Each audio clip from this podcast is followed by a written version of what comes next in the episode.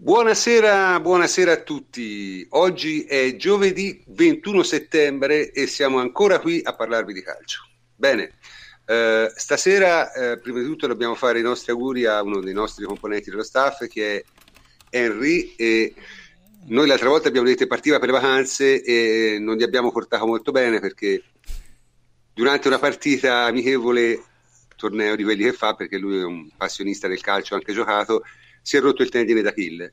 Eh, oggi è stato operato, sta bene, comunque insomma noi gli facciamo i nostri auguri. Sarà con noi settimana prossima, presumo, se, se sta meglio. Stasera non era proprio il caso, ecco. Eh, per il resto, eh, che cosa faremo stasera? Ma stasera parleremo di un sacco di cose. Parleremo ovviamente delle partite della Juventus, eh, cercheremo di capire che è successo. Parleremo di quello che ha detto Ceferin eh, durante il congresso straordinario UEFA eh, per, la, per, il suo insediamento, diciamo, e poi faremo anche il punto sul campionato, un po' quello che hanno fatto le altre squadre e poi parleremo anche del derby, del derby che sarà sabato prossimo, sabato sera. E è una partita, diciamo, abbastanza importante, credo, come momento. Quindi sono con me il plenipotenziario Antonio Corsa. Ciao Antonio. Ciao prof, ben trovati a tutti. Davide Terruzzi, ciao Davide. Buonasera prof, ciao a tutti. E Francesco Algianopoli, ciao Francesco. Ciao prof, buonasera a tutti anche da me. Bene, eh, io direi di cominciare subito e eh, diciamo in scaletta io ho scritto le vittorie normali, cioè la Juventus ha vinto due partite dall'ultima settimana, col Sassuolo 3-1, con la Fiorentina 1-0, normali. In che senso normali, Davide?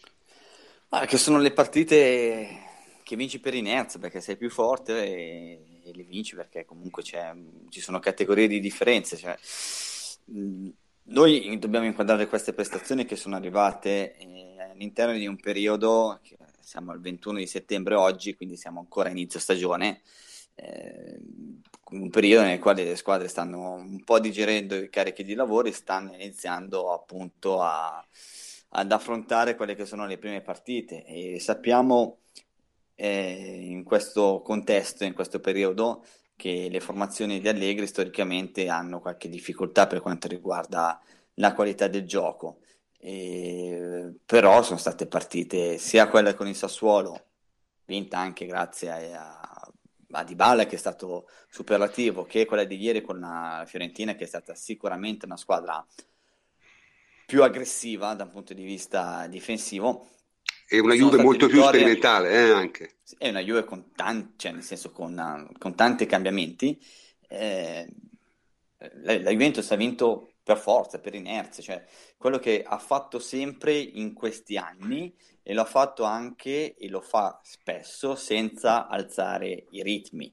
Cioè le squadre di Allegri, la Juventus soprattutto, eh, ha questa capacità di accelerare quando conta ci sono dei momenti delle partite che sono altamente noiosi, altri invece in cui bastano delle fiammate per andare a vincere, ma i campionati lo sappiamo bene perché un po' di esperienza dovremmo averla tutti, si vincono così e soprattutto si vincono non prendendo gol, non eh, concedendo poco, pochissimo agli avversari. In queste partite è vero che con il Sassuolo ci sono state alcune situazioni nelle quali ci siamo un po' allungati, mi pare che la partita, a parte qualche sbavatura nel finale, sia stata positiva. Sono stati dei cambiamenti in queste due partite, ma già tempo fa definivo quando c'era stata la rimonta della Juventus che era arrivata grazie a una forza normale e tranquilla, cioè che la Juventus non fa mai delle dimostrazioni di forza schiaccianti battendo gli avversari 5-6 a 0, ma ha questa regolarità che è mostruosa e che poi dà molto fastidio a tutte le formazioni, ma soprattutto a chi deve fare la corsa sulla Juventus, perché sa che è una squadra dura, è una squadra che eh, sa vincere le partite. Ehm, ci sono stati dei cambiamenti, come dicevo, ne parleremo poi dopo nel corso della puntata. Eh, la costante è stata oltre il modulo, sempre con questa asimmetria classica allegriana, cioè con uno sviluppo maggiore sulla destra per poi dopo cercare eh, qualche isolamento con i cambi di gioco sulla, sulla, sinistra. È stata la costante del modulo, dicevo, con Matuidi che sta facendo bene eh, nel reparto eh, composto da due centrocampisti, è un giocatore che presta molto bene, ma soprattutto alle spalle di Higuain, eh, del quale parleremo poi, ci sono stati i dell'anno scorso. Quindi questo, queste partite Allegri è andato abbastanza sul sicuro per quanto riguarda la fase offensiva con, con Dybala, Quadrado e Mandzukic, con l'inserimento di quelli che sono stati due acquisti più onerosi dell'estate, eh, Douglas Costa e Berrandeschi, che evidentemente per Allegri hanno bisogno ancora di stare un po' a guardare gli altri e di allenarsi bene. Ma io, io quello che, che, noto è che la Juventus ha da inserire ancora cinque giocatori, eh, Marchisio, Chedira, Covedes, che purtroppo oggi si è rifatto male, eh, Bernardeschi e Douglas Costa, che sarebbero titolari in tutte le formazioni italiane, tutte, eh? cioè nessuna esclusa.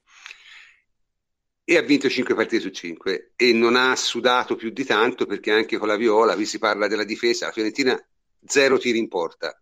Cioè, francamente è difficile immaginarsi una prestazione difensivamente non sufficiente quando l'avversario non tira mai in porta. Ecco, cioè, io queste sono cose. Poi io sono il primo a ammettere che la Juventus non ruba l'occhio quando gioca. Sono perfettamente d'accordo. Eh, eh, tuttavia, io credo che la Juve pratichi un gioco estremamente complesso da un certo punto di vista, perché è un gioco fatto di principi e non di eh, schemi, e questo porta qualche volta a far sembrare la partita più noiosa, qualche volta però ci sono dei momenti di creatività assolutamente straordinari. Qualche momento, diciamo, ce l'ha regalato questo giocatore che, che, che, che tutti eh, aspettavamo in qualche modo, no? quel giocatore che noi già in estate avevamo detto ma guardate questo non è uno che lo danno in prestito, non è uno preso a caso, non è uno eh, che così stava preso così perché bisognava nell'affare eh, Tevez, questo è uno forte, è uno che ha giocato titolare eh, nel Boca, che ha giocato Boca River nella Bombonera eh, e non si è cagato addosso, insomma è uno che ha dei numeri, e insomma è Bentancur, e Bentancur ci ha convinto un po' tutti, no Antonio? Nei discorsi che abbiamo fatto noi quando l'abbiamo presentato eh, quest'estate, ma anche prima, ci sono dei podcast più vecchi dove ne abbiamo parlato. Eh, ricordo che dicemmo innanzitutto che era un grande recuperatore di palloni e questo l'ha dimostrato eh, nella partita, eh, nella partita appunto che ha giocato contro la Fiorentina perché ne ha recuperati credo 8, di cui un paio eh, spettacolari. Poi eh, diciamo anche che era un giocatore che era sempre in movimento, cioè non era quel centro centrocampista statico, ehm, ma è uno che si muove sempre, costantemente, un po' alla Pirlo. Vi ricordate Pirlo che sembrava eh, lento, sembrava fermo, però invece era quello che percorreva più chilometri di tutti, cioè sulla corsa proprio ehm, letterale era uno di quelli che eh, percorreva più chilometri in assoluto. Eh, Bentancur è un giocatore del genere, sempre fermo, si muove sempre per, far, eh, per ricevere palla, quindi mette i compagni nelle condizioni di, di potergli fare un passaggio facile, dà sempre il Uh, un'opzione di passaggio in più a, a, difensori e centrocampisti e quindi questo l'ha dimostrato eh, ti devo dire la verità io credevo che fosse eh, per parlare meno tecnicamente un po' un casinaro no? il classico che mettono mezzala infatti giocava mezzala eh, proprio perché eh, non avesse quella calma, quella eh, pazienza di saper eh, giocare solo palloni puliti, di non perdere palla, di non eccedere con la giocata perché lui ogni tanto eccede con la giocata, col dribbling, eccetera. Eh, per tutte queste caratteristiche, eh, appunto, lui aveva trovato come posizione ideale quella della mezzala, dove diciamo che hai un po' più di libertà da questo punto di vista, no? quando giochi in un centrocampo a tre puoi permetterti certe licenze eh, certo. che invece in un centrocampo a due non ti puoi permettere. E appunto, la, secondo me, quello che ha stupito, almeno me che lo conoscevo, eh, è proprio la capacità che ha avuto immediatamente di calarsi in un ruolo per il quale in teoria era stato, non dico bocciato, ma quasi in, in Argentina, perché davanti alla difesa non lo facevano giocare. Eh, è vero che ha un po' percorso tutti, ha giocato un po' in tutti i ruoli del centrocampo, però lì era uno dei ruoli in cui appunto non lo facevano più giocare. E invece no, invece si è dimostrato esattamente un centrocampista non lo so, sembra più maturo dell'età che ha, perché parliamo di un ventenne, no? Invece è riuscito a fare la partita che gli ha chiesto Allegri, cioè si è calato è, in un, un ruolo un, che... Anto, eh. È un ventenne, ma di battaglie ne ha già fatte. Eh? Certo, cioè, certo, senso, certo, certo, chiamo, ecco. Non è che giocava nella primavera del Sassuolo, capito? No, ma parlo di esperienza, nel senso di ore di, di volo, ecco, in questo senso. Cioè, mm. comunque un ventenne che non è che abbia una carriera di dieci anni alle spalle. E in questo senso, calarsi in una... Eh, non solo in una realtà diversa, e quello l'ha fatto bene, ma anche in un ruolo diverso, con dei compiti diversi, con eh, con appunto la, eh, il dover gestire palla e non perdere mai palloni. Ha giocato sempre palloni facili, semplici, puliti, eh, li ha distribuiti molto facili, mai neanche un rischio. Ecco, questa era una cosa che io non mi aspettavo da lui. Eh, credevo che ci volesse più tempo per completare un percorso di maturazione del genere, cioè la trasformazione da un centrocampista casinaro che però ti recupera palla, va, va, va avanti e indietro, eccetera, ad uno proprio di posizione eh, maturo anche per giocare al centro della, del centrocampo di una squadra come la Juventus. E questo percorso diciamo ha, ha bruciato le tappe quindi ha dimostrato di poterlo fare. Poi è chiaro è una partita lo aspettiamo.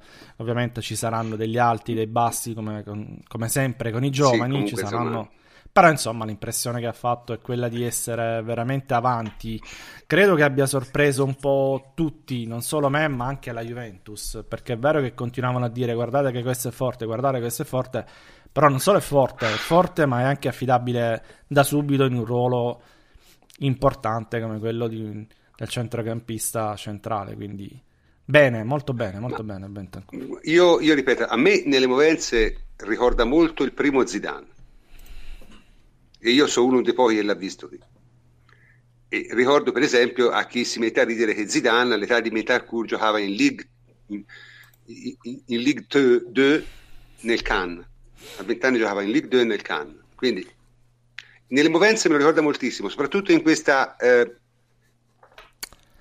diciamo lentezza illusoria, in realtà non è lento per niente. No, è Solo bravo nella corre, progressione, è bravo nella progressione. Scivola, scivola, non corre. Cioè, c'è questa molto... andatura.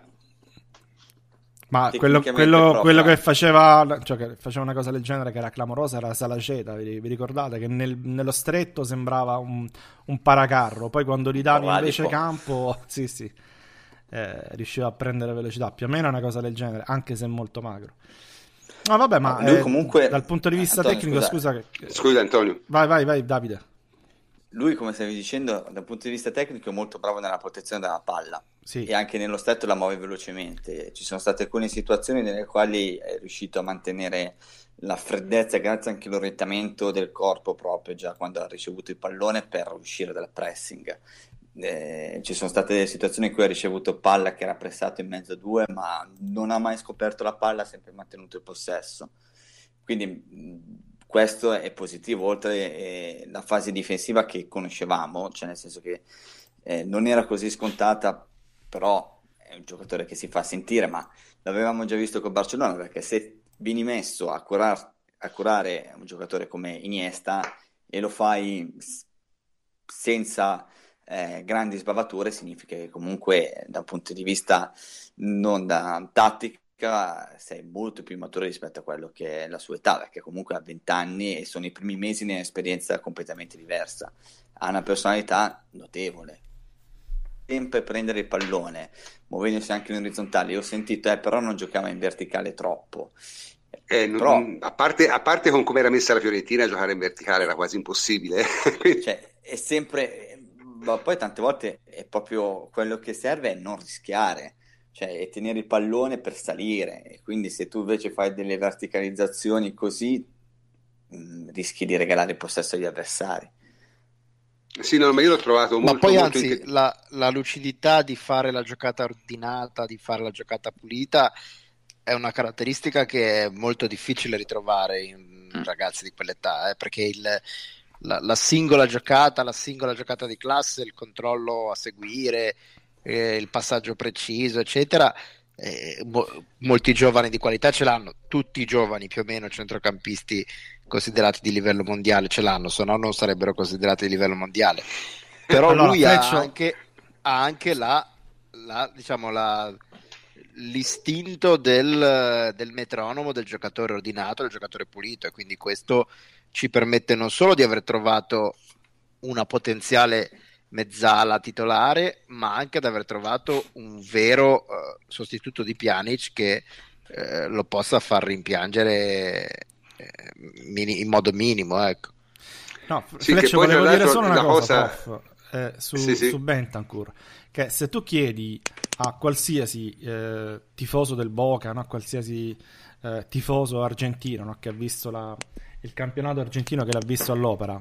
Eh, descrivimi Bentancur in poche parole. Ti dicono tutti, sì, buono recuperatore di palloni, c'ha qualche numero, ma sbaglia, un'enormità di passaggi, cioè un numero... La, era il difetto che tutti gli riconoscevano, quello di sbagliare passaggi, di fare passaggi sempre complicati, difficili, di non avere intelligenza dal punto di vista calcistico. Quindi proprio per questo invece rivederlo a Torino completamente cambiato, cioè l'opposto. Ha fatto una partita ordinatissima, una partita dove non ha rischiato nulla, non ha sbagliato un passaggio. Da questo punto di vista è impressionante.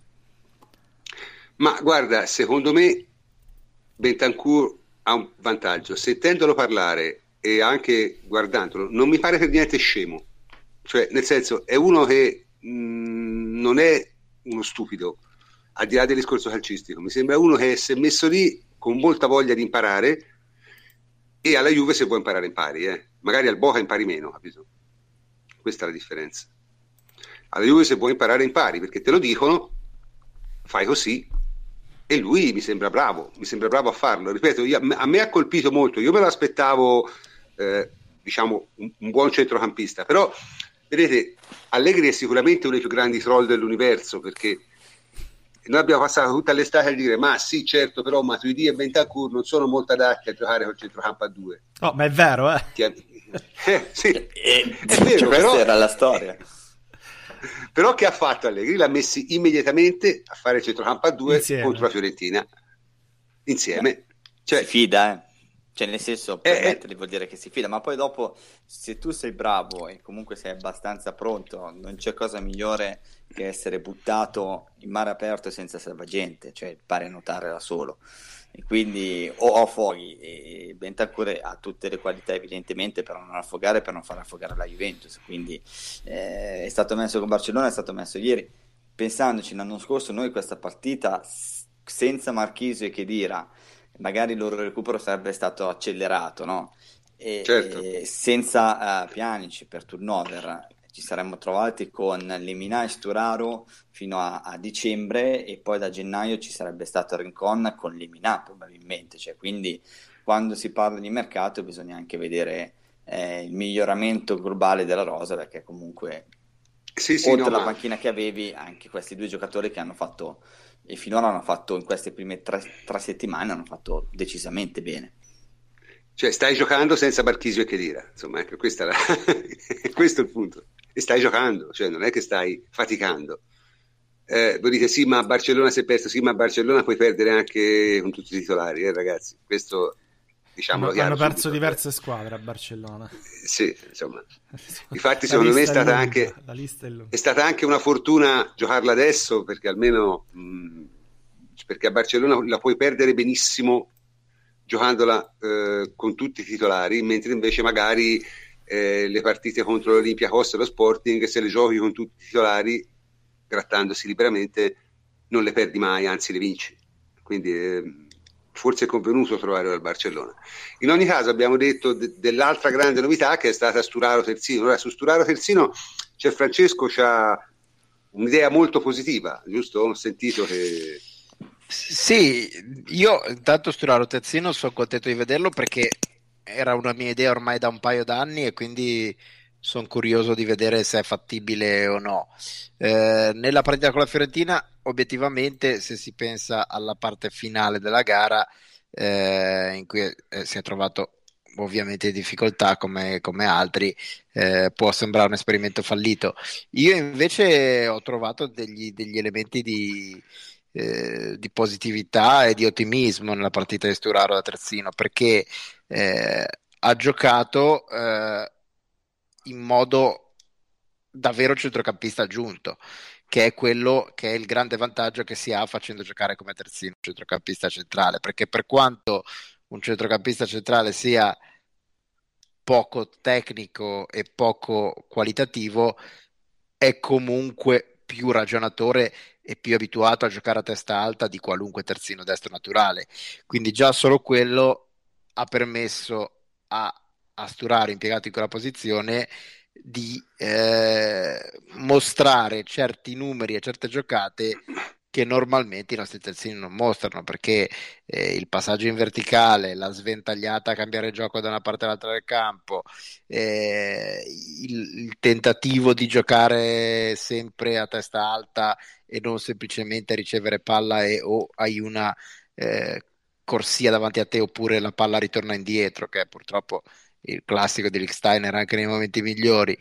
E, e quelle sono tutte armi in più che eh, un giocatore come Sturaro in quella posizione può portare. Certo, tutto questo eh, funziona se lui riesce contestualmente a dare anche il rapporto difensivo che si richiede da un terzino, perché sennò il gioco non, non va alla candela. E obiettivamente, secondo me, per i primi 60 minuti è riuscito a fare anche quello. Poi la, nella parte finale, obiettivamente, è andato in difficoltà. Dalla sua parte, la Fiorentina è passata più e più volte, quindi eh, è un esperimento parzialmente eh, riuscito secondo me. Però sa, sono curioso di rivederlo all'opera nelle prossime partite perché secondo me può funzionare. Ma eh, dunque dovrà funzionare perché eh, con l'Olympiacos giocheranno terzini o eh, Sturaro o eh, Barzagli perché Vedes insomma n- non credo possa recuperare, onestamente. Mm. Eh, De Sciglio non ne parliamo neanche, Lichsteiner non è in lista UEFA, quindi saranno o Barzagli o Sturaro. Voto la l'Olimp- Beh sì, contro l'Olympiacos può, può andare bene anche Barzagli, sicuramente. Met- si mette lì e non passa nemmeno uno spillo, quello è sicuro. Però Ma... non lo so, cioè... Io volevo fare una sì? considerazione di più ampio respiro, cioè su, su Sturaro, non tanto sulla... cioè perché Sturaro mm. è uno dei classici bersagli della... Sì, vabbè, eh, di tanti tifosi della Juventus, cioè mm, Sturaro palle, è, eh. è, veramente uno, mm, cioè, è l'ultimo centrocampista nelle rotazioni, questo è chiaro, perché comunque ci sono cinque giocatori prima di lui. Eh, M. Jolly è italiano, è ancora relativamente giovane, perché Sturaro stiamo parlando di un 93 3, sì. Quindi a 24 anni, 9 marzo 93, a 24 anni. Eh, cioè è un giocatore che comunque ha anche l'umiltà e l'intelligenza di restare alla Juventus, accontentarsi di quelle che sono comunque delle briciole, che possono essere poi sorprese come giocare una partita di Champions League da titolare, perché magari c'è la necessità di mettere lì un giocatore, ma lui ha fatto centrocampista, esterno alto-sinistro, terzino destro. Non è un fenomeno, questo è chiaro, era palissiano e nessuno può dire è un fenomeno, non è neanche forse un, gioca- un ottimo giocatore, ma è un onesto e buon giocatore che la Juventus è una riserva e quindi si adatta e, e cioè non rompe le palle ed è anche inutile stare lì sempre a rompergli le palle per, per sì, io, io, lo, trovo, lo trovo estremamente mh, volgare, devo essere sincero, lo trovo estremamente volgare eh, continuare a prendersela con, con, con Sturaro, francamente insomma a me mi pare che la Pagnotta se la sia sempre guadagnata e, e, cioè, per e, dire è, prof sarebbe la, il caso in cui cioè, se il settore giovanile della Juventus eh, riuscisse a formare uno Sturaro sarebbe io sarei felice eh. avresti un giocatore di Serie A perché è un giocatore di Serie A che ti fa la riserva saresti a posto sì, infatti. No, ma poi senza notare che Sturaro probabilmente giocherebbe, cioè nel senso stare alla Juve è meglio perché sicuramente hai più gloria, però Sturaro giocherebbe titolare in 16-17 squadre di Serie A, eh, sicuro. Cioè, nel senso... 15 quindi, forse, cioè, ma per dirti, nella Fiorentina ma, ma, giocherebbe titolare, no? Ma, ma non solo, non solo, eh. non solo. Non solo, quindi insomma, sarebbe capitano probabilmente nella Fiorentina. probabilmente sì, sì. Eh... E comunque ricordiamoci una cosa, per trovare un giocatore eh, che faccia quello che fa Sturaro e sia più bravo di Sturaro ci vogliono dai 25 ai 30 milioni per, la, per tenerlo in panchina. Chiaro? Quindi insomma attenzione, eh, perché poi non, eh, la gente è sempre pronta a fare, come si suole dire, il finocchio col culo degli altri, ma poi alla fine eh, non, non, funziona esattamente così. Insomma, in una rosa di, di 25-26 giocatori, uno mesturale lo devi tenere tutta la vita, tutta la vita. E questo è il discorso. E di fatti se lo tengono. Comunque, sempre parlando della partita, no? eh, un altro bersaglio di, di, di molta critica, eh, addirittura di diverse manifestazioni di disagio sociale che io ho visto sia su Twitter sia altrove, è Higuain, no? Higuain, vabbè, esiste una questione Higuain? Boh. Domanda difficile. Higuain è uno che fa molta fatica a entrare in forma e questo è oggettivamente vero. Cioè, anche adesso a momenti sembra veramente uno che, che ha cominciato a giocare, a allenarsi ieri. Però l'ha sempre fatto. E questo è il punto. È una delle sue caratteristiche ed è un giocatore che ha segnato 36 gol due anni fa e 32 l'anno scorso. Quindi, francamente, mettersi a discutere Higuain adesso mi sembra una cosa abbastanza sciocca. Diciamo una cosa però, che probabilmente la Juventus non ha un gioco per cui lo serve benissimo. Questo qualcosa, questo forse un, un po' andrebbe studiato. Eh, Higuain dovrebbe probabilmente imparare a lui gestirsi un po' meglio e la Juventus dovrebbe imparare a servirlo un po' meglio. Eh, io francamente non... Per adesso, ecco, cioè è chiaro, se questo fa due gol da qui a dicembre ci sarà la questione Guain. Però adesso francamente mi sembra assurdo, assurdo. Tutto qua, voi che ne pensate? quello che si diceva, prof, quello che si diceva l'altra volta, perché parlavamo di Dybala e Higuain, cioè nel senso che il problema della Juventus è dare più palloni in area a Higuain. Cioè, l'anno scorso lui è stato decisivo perché in alcune partite te le ha vinte da sole. Pensiamo anche allo scontro diretto con la Roma, cioè ha fatto un gol lui. Mm-hmm. Ok, e anche lo stesso derby se l'ha inventato lui. Eh, quindi ci sono dei momenti in cui si inventa, questo non è uno di quei momenti per le questioni che hai detto prima e se c'è un suo grande difetto umano, cioè nel senso che i calciatori sono esseri umani, quindi si riportano dentro quelli che sono poi il proprio carattere e non sono dei robot, è che si nervosisce troppo. Cioè lo vedi per quello che può essere suo mm. momento o per la mancata convocazione nazionale, perché gli arrivano pochi palloni e quindi a volte rimprovera i compagni senza motivo perché non gli hanno dato la palla, si nervosisce e quindi si toglie anche un po' dal gioco, eh, si intestardisce anche cercando di andare a sbattere contro il muro da solo.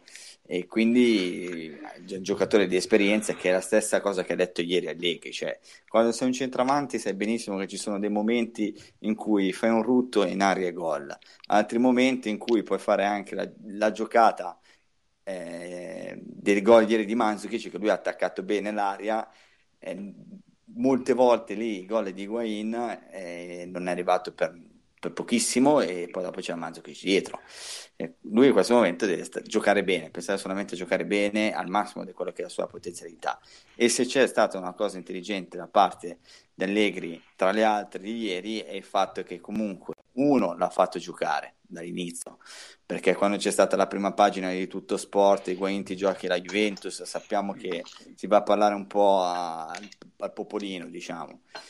Sì, e, sì, al...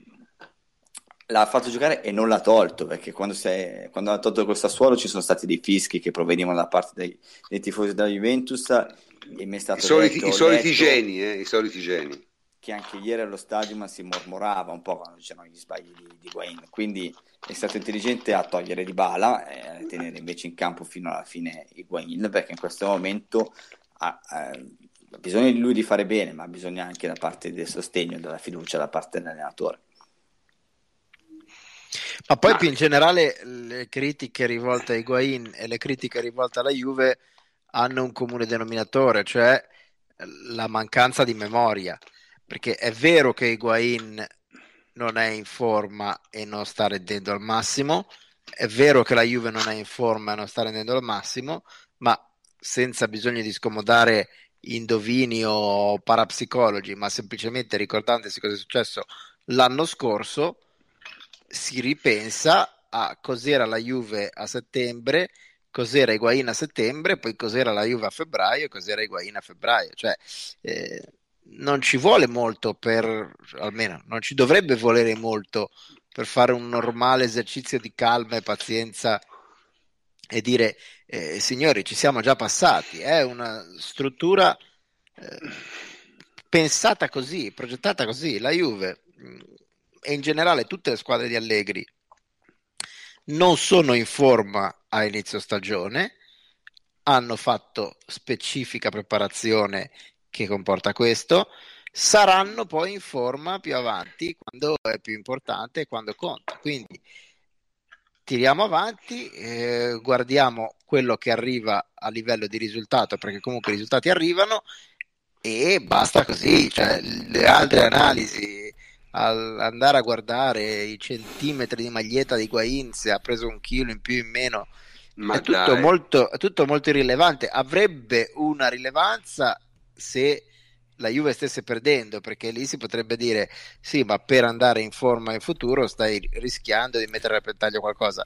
Ma visto che questo non succede, non sta succedendo, eh, teniamoci la, la, l'attuale, diciamo, insufficiente forma di Higuain, teniamoci l'attuale insufficiente forma da Juve, sapendo che poi quando conterà eh, le cose saranno ben diverse. Sì, ma poi basta guardarlo muoversi per capire che non è un problema di peso. A volte la gente sembra che non abbia eh, mai fatto sport in vita sua, e probabilmente è vero, eh, ma non abbia nemmeno mai osservato sport in vita sua. Cioè, il movimento di Guain non è uno che è troppo pesante, è uno che ha i muscoli totalmente imbastiti ancora. Questo è il punto.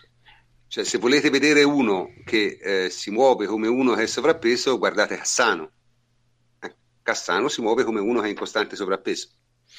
Anche perché poi su Higuain c'è un altro equivoco, perché eh, non, non, so per quale motivo, ma lo si mette nella... Cioè la, la percezione media è che lui sia nella categoria dei, dei centravanti mobili, dei centravanti agili alla Suarez eh, o alla Falcao, roba così, cioè per, fisicati ma comunque che giocano sull'agilità, sul fisico.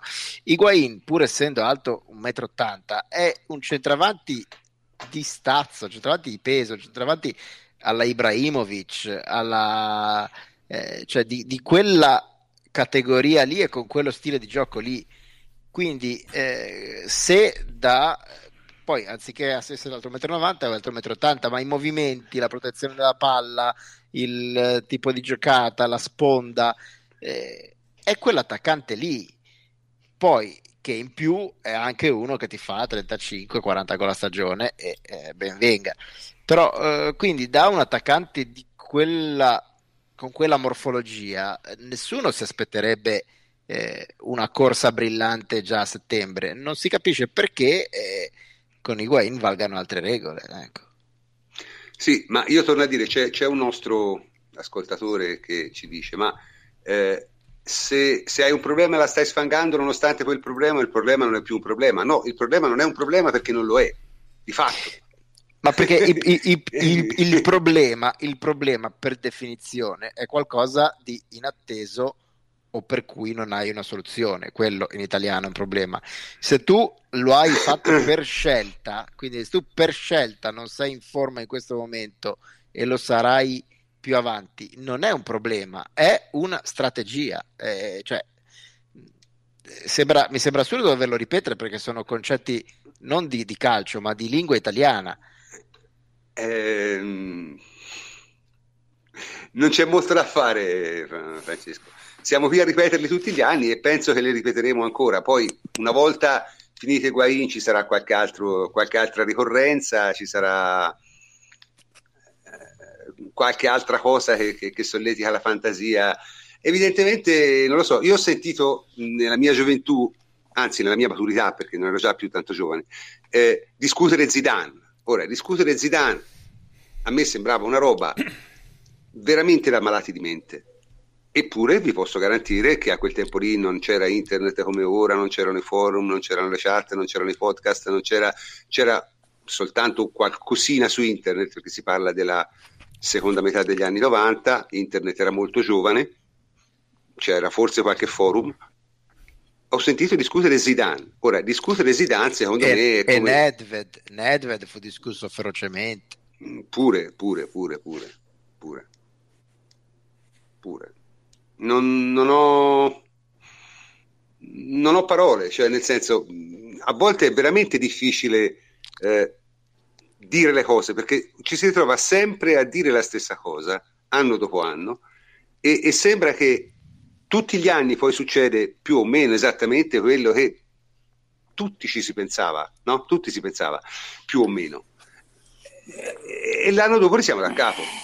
Cioè, no, arrivati, perché... arri- arrivati a, al terzo anno consecutivo, che succede più o meno le stesse cose, uno penserebbe, ma magari, eh, forse qualcuno ha capito come funziona. Eh. No, uguale. Anche perché uguale. c'è prof, proprio le esperienze del passato.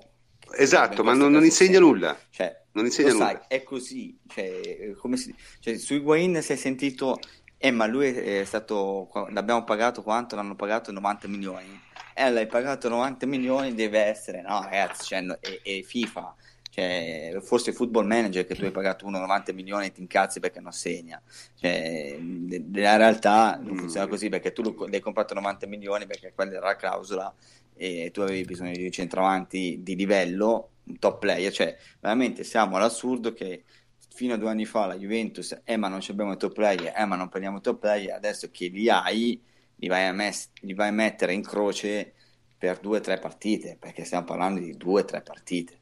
Sì, sì, no, stiamo parlando di uno che l'anno scorso ha fatto 32 gol. Eh? Cioè, quindi, cioè, ma non ti ha fatto vincere la da... Champions, ma sti cazzi, eh, cioè, appunto, poi dopo no, l'ha fatti i gol, eh? cioè, nel senso, eh, in finale... Eh, sì, ma poi si ritorna, solito, si ritorna, al solito, discorso, no? Cioè, mh, mm, io posso capire che perdere le finali fa girare i coglioni, eh, però non è questo il punto alla fine, cioè non è questo il punto, è questo il problema. Non è questo il punto. Il punto è avere tutti gli anni una squadra competitiva che lotta per arrivare in fondo e spesso ci arriva. E questa è la realtà. Se, se, se, i tifosi non cominciano a capire che l'essenza dello sport è questa e non è bullarsi al bar il lunedì con gli amici, e sare- avremo sempre questo genere di problemi perché n- non impareranno mai. Non impareranno mai. Eh, comunque, che noia, chiudiamo il discorso. Noia questo argomento. Sì, è veramente terribile. Sì, però non si può non, non parlarne. No, ne Antonio, devi parlare, perché... però lo sai qual è? Ti faccio un assist io ora alla Zidane. Che ehm, mentre nel caso di altri nuovi arrivi, pensiamo ad esempio a Douglas Costa, no? Eh, è un giocatore nuovo che viene per la prima volta a giocare nella Juventus, quindi c'è il classico scettici- eh, scetticismo di chi non l'ha mai visto giocare di chi non lo conosce, l'ansia di chi vede le prime partite, dice oh, abbiamo preso il bidone, la prima cosa che si dice immediatamente, no? Eh, nel caso di Guain no, perché gioca esattamente nella squadra dell'anno scorso, fino a questo momento più o meno è quella, il 4-2-3-1 viene sempre preferito anche con Mandzukic, Dybala e Quadrado che sono i partner d'attacco, il contesto è sempre quello e quindi eh, da un punto di vista anche logico non può essere cambiato molto, non è un problema tattico, tecnico, no, la squadra è la stessa, il modo di giocare per ora è lo stesso e quindi si tratta semplicemente di un momento di forma, cioè qualsiasi attaccante eh, al mondo attraversa un periodo che poi parliamo appunto di neanche un mese, eh? cioè il periodo è molto breve in cui sì, magari vabbè, un giocatore non è in forma, no? perché fosse, fosse un periodo di 3-4 mesi sarebbe già diverso.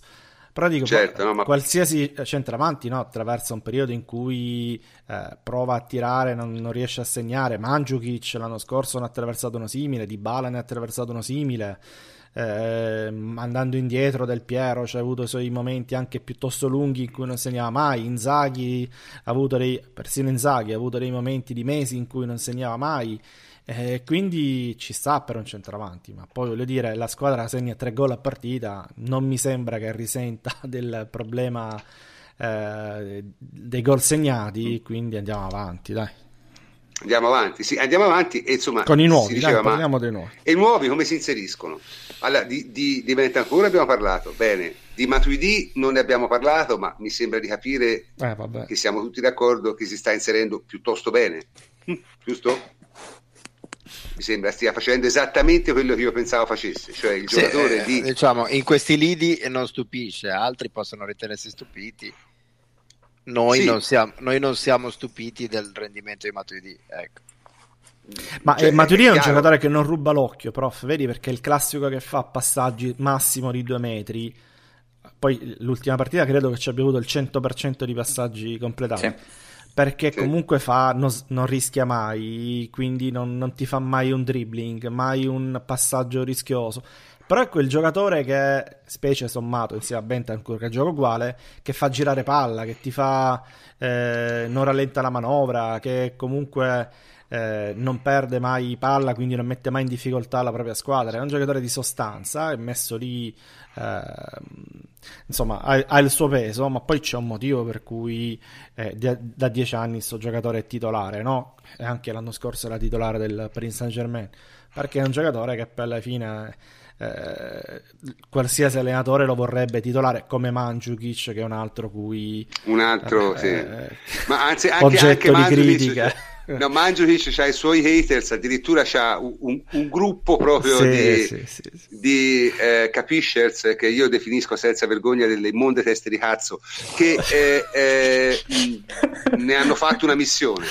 ne hanno fatto una missione. Eh, ma qualsiasi Però, allenatore al mondo, incluso Guardiola, secondo me se gli dai Mandzukic e, e Matuidi non ti dice no. Eh. No, no, ti dice dammeli subito. ti dice grazie, ti dice grazie. Comunque, Ma anche il... perché anche perché Mandzukic ormai è talmente addentro nei meccanismi e nelle giocate della squadra che è utile non solo nei gol, nelle sponde e eh, nelle giocate di forza, ma ormai è un giocatore utile anche ne, negli scambi, nel breve, nel, io... nella circolazione di palla. Cioè, basta ricordarsi il, il gol eh, di Dybala col Sassuolo che arriva da una giocata di Mandzukic che corre sulla fascia laterale e senza neanche guardare di sinistro ma ha fatto un passaggio di tacco, assist millimetrico sui piedi, esatto, cioè, cross, eh, ormai fa pure cross. Cioè, gli anni scorsi e poi, e poi, segna, e poi segna nelle gare importanti. Ma, ma quello, ma, però diciamo, eh, quello lo ha sempre quello. quello lo ha sempre eh, fatto eh, e, continua a farlo anche, anche ora e glielo dovevano riconoscere anche i suoi detrattori, ma adesso quest'anno sembra anche molto più convinto della giocata difficile, della giocata nello stretto, della giocata a testa alta.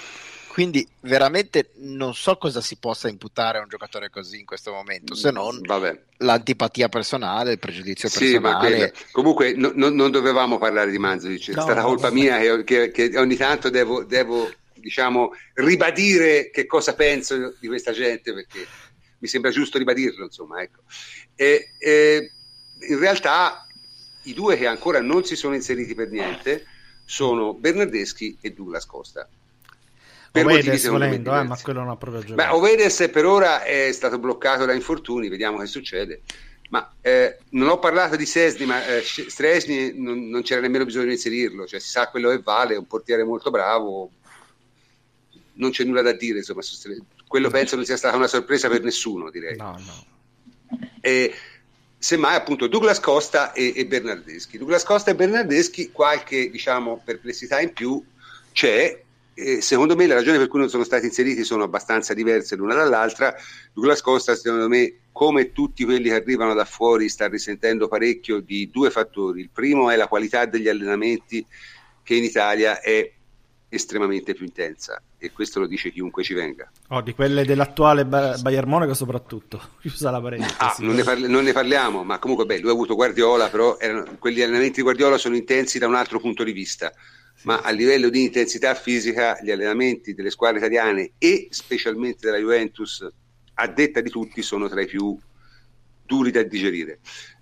E poi soprattutto perché ancora non ha capito come si gioca in Serie A quello un po' di tempo ci vuole perché in Serie A te potrà non essere il campionato più spettacolare del mondo, potrà non essere il campionato di livello tecnico più alto del mondo, ma è il campionato dove sicuramente hai meno spazio nel mondo, questo eh, si, può, si, può, dire senza problemi, e un giocatore come Douglas Costa, secondo me, questo un po' lo soffre. Ecco.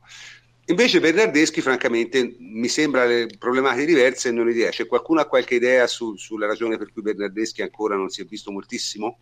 Ma eh, io credo che ci sia una, una soluzione semplicissima a questa domanda, una risposta semplicissima a questa domanda, cioè eh, che cosa hanno uh, Douglas Costa e Bernardeschi di diverso rispetto a Matuidi e Bentancur? Hanno una concorrenza diversa, molto semplicemente, perché eh, nei loro ruoli ci sono Dybala, Quadrado, Mandzukic che sono e sono stati in queste partite sempre costantemente migliori in campo. È logico quando tu giochi nel ruolo mm. Di qualcuno che era lì prima di te ed è eh, perennemente il migliore in campo, eh, il minutaggio per, per, te per ora si riduce.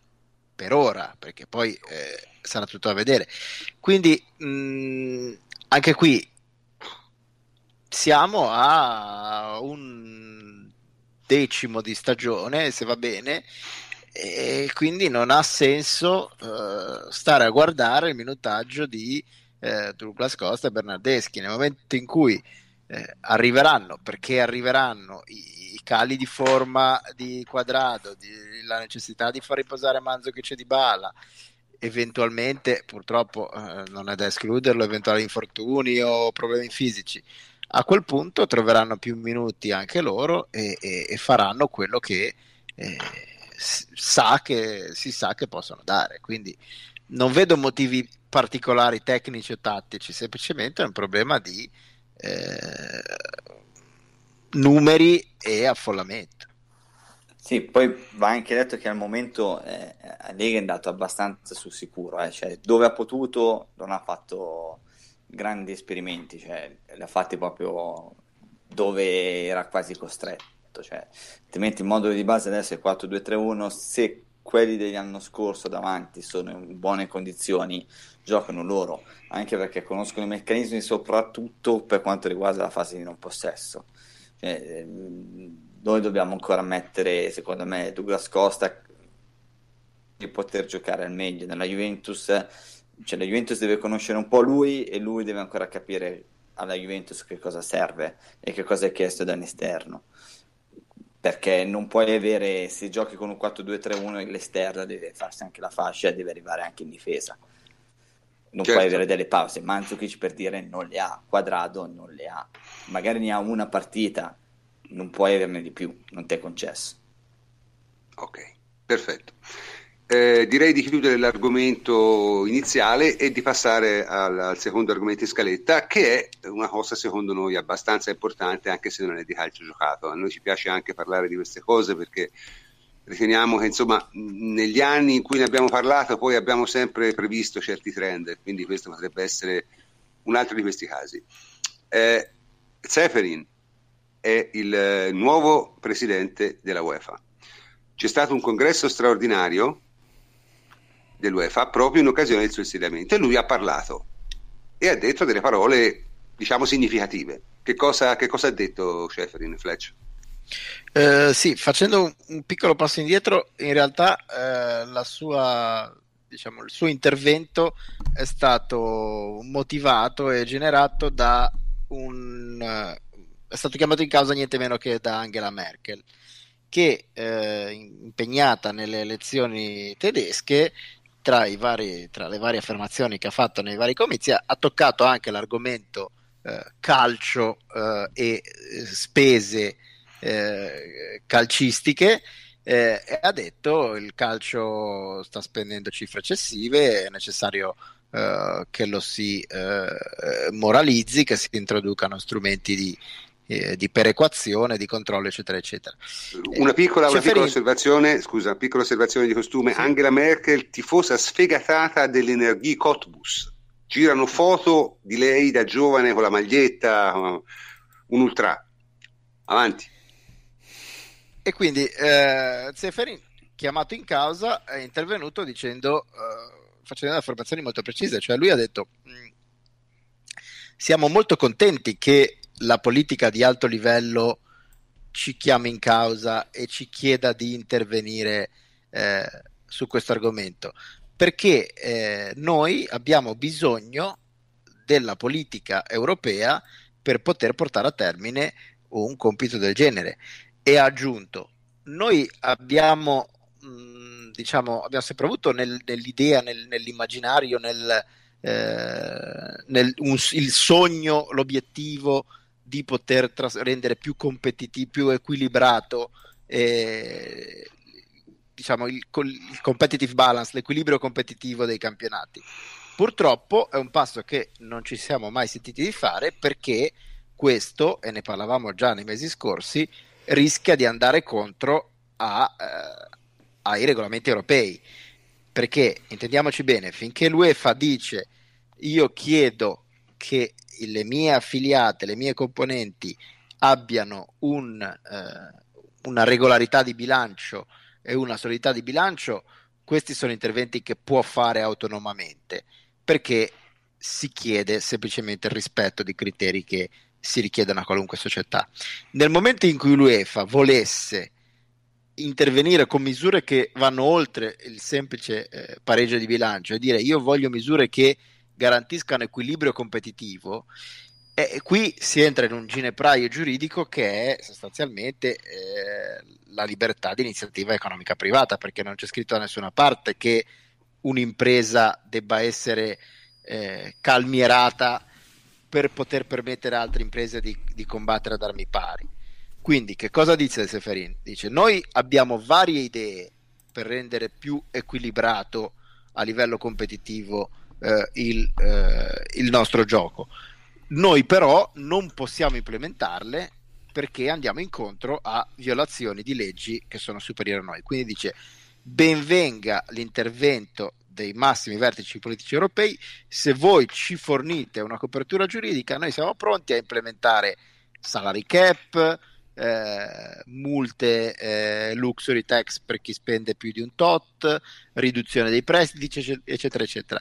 Sono tutte idee che noi già abbiamo, che abbiamo già diciamo, pensato, che non possiamo in questo momento implementare perché abbiamo dei vincoli giuridici. Se l'Unione Europea interviene come sembra voler fare eh, e voler promettere Angela Merkel e fornisce gli strumenti giuridici, UEFA la volontà ce l'ha.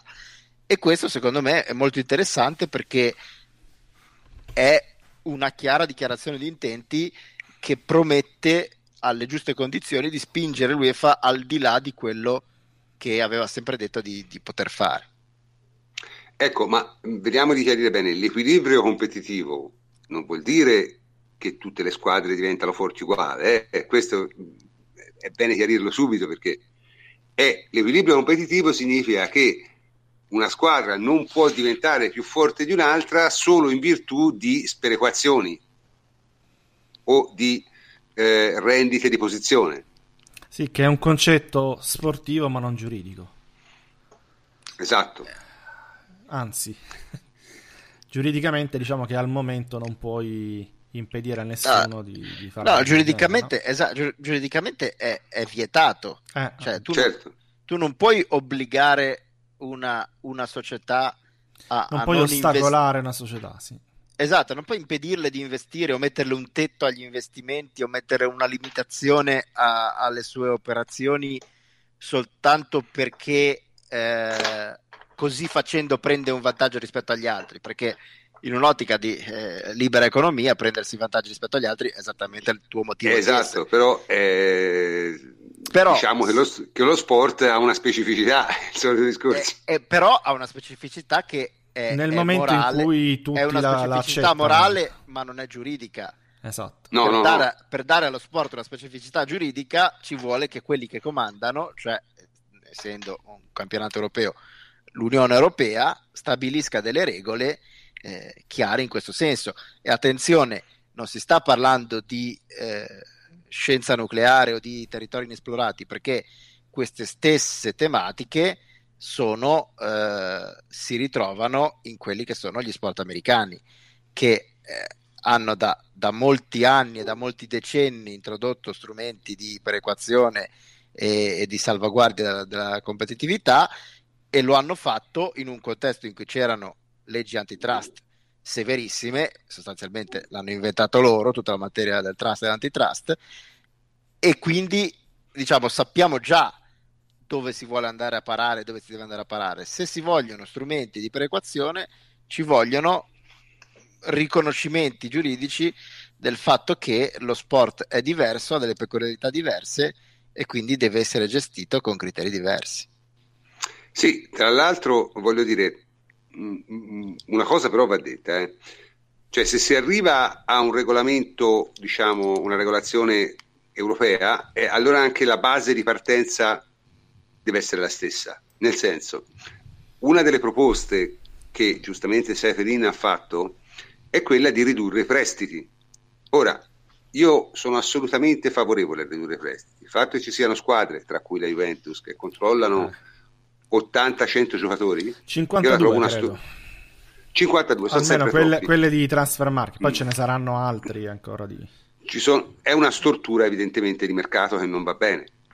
Mm. Tuttavia però non posso fare a meno di notare che eh, la situazione è molto diversa eh, tra chi possiede le squadre B e chi non ce l'ha, perché una squadra come il Real Madrid controlla di fatto 45-50 giocatori senza ricorrere a prestiti. Questo è il punto. Guarda, prof, uno dei problemi del, del, del, calcio, a differenza ad esempio degli sport americani, oltre alla copertura giuridica, gli accordi, eccetera, materia trust e antitrust, è anche il fatto che sia un sistema aperto rispetto ad un sistema chiuso. Eh, questo eh, che vuol dire? Che vuol dire che non c'è un campionato europeo, non c'è la, la, soltanto un campionato appunto dove si dettano delle regole e magari tu dici tutti ci devono, eh, devono accettare quelle regole, ma ci sono più campionati con più legislature sia interne che eh, esterne e quindi con più regole, con più eh, dove mettere tutti d'accordo, dove c'è una distribuzione televis- dei diritti televisivi diversa, dove c'è uh, una quantità di denaro che viene prodotta dal calcio che è diversa. Eh, tutto questo rende molto più difficile eh, una, questa serie di interventi per eh, cercare, che ne so, di dare un salary cap, un, eh, un tetto no, salariale per, perché come lo vai a, come lo vai anche a calcolare? Devi tenere conto delle diverse specificità, dei diversi campionati, dei diversi introiti, della diversa distribuzione di soldi, eccetera, eccetera, che viene fatta. Quindi... Ma, dunque, secondo me potresti fare, questo ne abbiamo già parlato se non sbaglio, proprio in, sì, una delle sì. nostre conversazioni preparatorie. Eh, potresti usare un combinato disposto. È chiaro che te metti un, un tetto massimo, poi dici ma la squadra eh, svizzera eh, questo tetto lo potresti ma non ha senso perché te comunque il fair play finanziario ce l'hai, quindi te comunque non puoi spendere più di quello che fatturi. Quindi ma questo sarebbe, soltanto, sarebbe soltanto un limite per le squadre che hanno, diciamo, introiti, come dire, fuori norma, fuori regola. Ma poi Antonio, eh, quello che dici tu è tutto estremamente corretto, però è, è, proprio in questo che è interessante. Eh, certo, certo, certo. No? Perché lui, perché queste sono obiezioni che so, si fanno da anni, cioè certo. di dire come lo implementiamo, cosa facciamo, cosa non facciamo. Lui in quest'ultimo intervento dice: attenzione, noi ci abbiamo già pensato, ce l'abbiamo già trovate le, le risposte a queste domande. Eh, Vogliamo una copertura, un'idea l'assicurazione di, di, che, che, non salti esatto, tutto di, di come farlo. Esatto, come farlo lo sappiamo già dobbiamo solo avere la possibilità di farlo.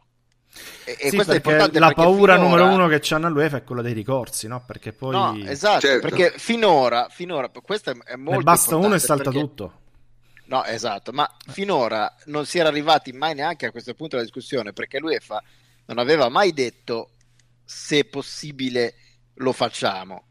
Finora la posizione dell'UEFA su questi argomenti era vedremo, eh, non siamo sicuri di poter implementare una cosa del genere e di come implementarlo. Adesso l'UEFA dice, fare, ufficialmente dice ora possiamo farlo. Se ce lo fate fare, noi siamo in grado di farlo. E questo è, è ah, no, molto, molto abbiamo, ab- certo, certo, certo. Abbiamo, abbiamo, idee per farlo. Insomma. Esatto, sì, abbiamo... sì, sì, è un grandissimo passo avanti. quindi voi... Sì? A livello di sviluppi, voi cosa prevedete? Ma prof, secondo me a livello di sviluppi c'è innanzitutto una causa che prima o poi diciamo che eh, chiarirà un po' di cose perché eh, la situazione del Paris Saint Germain è particolare. Io credo che la paura che abbiano tutti eh, ormai giustificata all'UEFA è che eh, il proprietario del Paris Saint Germain si sia un po' rotto le scatole di stare all'interno di queste regole qui che stiamo descrivendo, anche solo financial fair play. Quindi c'è la possibilità concreta che possa ricorrere a qualche eh, corte per chiedere appunto che mm, lo si lasci in pace, lo si lasci libero di investire quello che vuole e che quindi non gli si mettano dei paletti e questo è la, il primo vero grande pericolo che corre, secondo me, l'UEFA, il financial fair play. Sì, però sai qual è il discorso, Antonio? E tutto questo è vero, però non ti scordare che l'UEFA è una eh, società, cioè nessuno obbliga l'UEFA a dare la licenza di giocare al Paris Saint Germain. Eh? Eh vabbè, ma se passi tramite, tramite tribunale, sì, sì, te la dà. Ma no, no, no, no, no, no. No, no, cioè, se, no, no, sono due passi diversi. Nel senso, il tribunale può decidere che in astratto il Paris Saint Germain può fare quel che gli no, pare. Che il, che il financial fair play non vale. Che il financial fair play non vale, sì, eh. ma eh, eh, se la che UEFA decide, io, io, sì, ma se la, se la UEFA decide io la licenza UEFA non te la do, e si becca la seconda causa. Si, si, becca la seconda causa e, e si fa ancora più. No, e la vince. E la perde per forza. Eh, no, ma il problema non è, non è che l'UEFA non voglia fare queste cause perché abbia paura di perderle, perché l'UEFA è convinta di vincerle.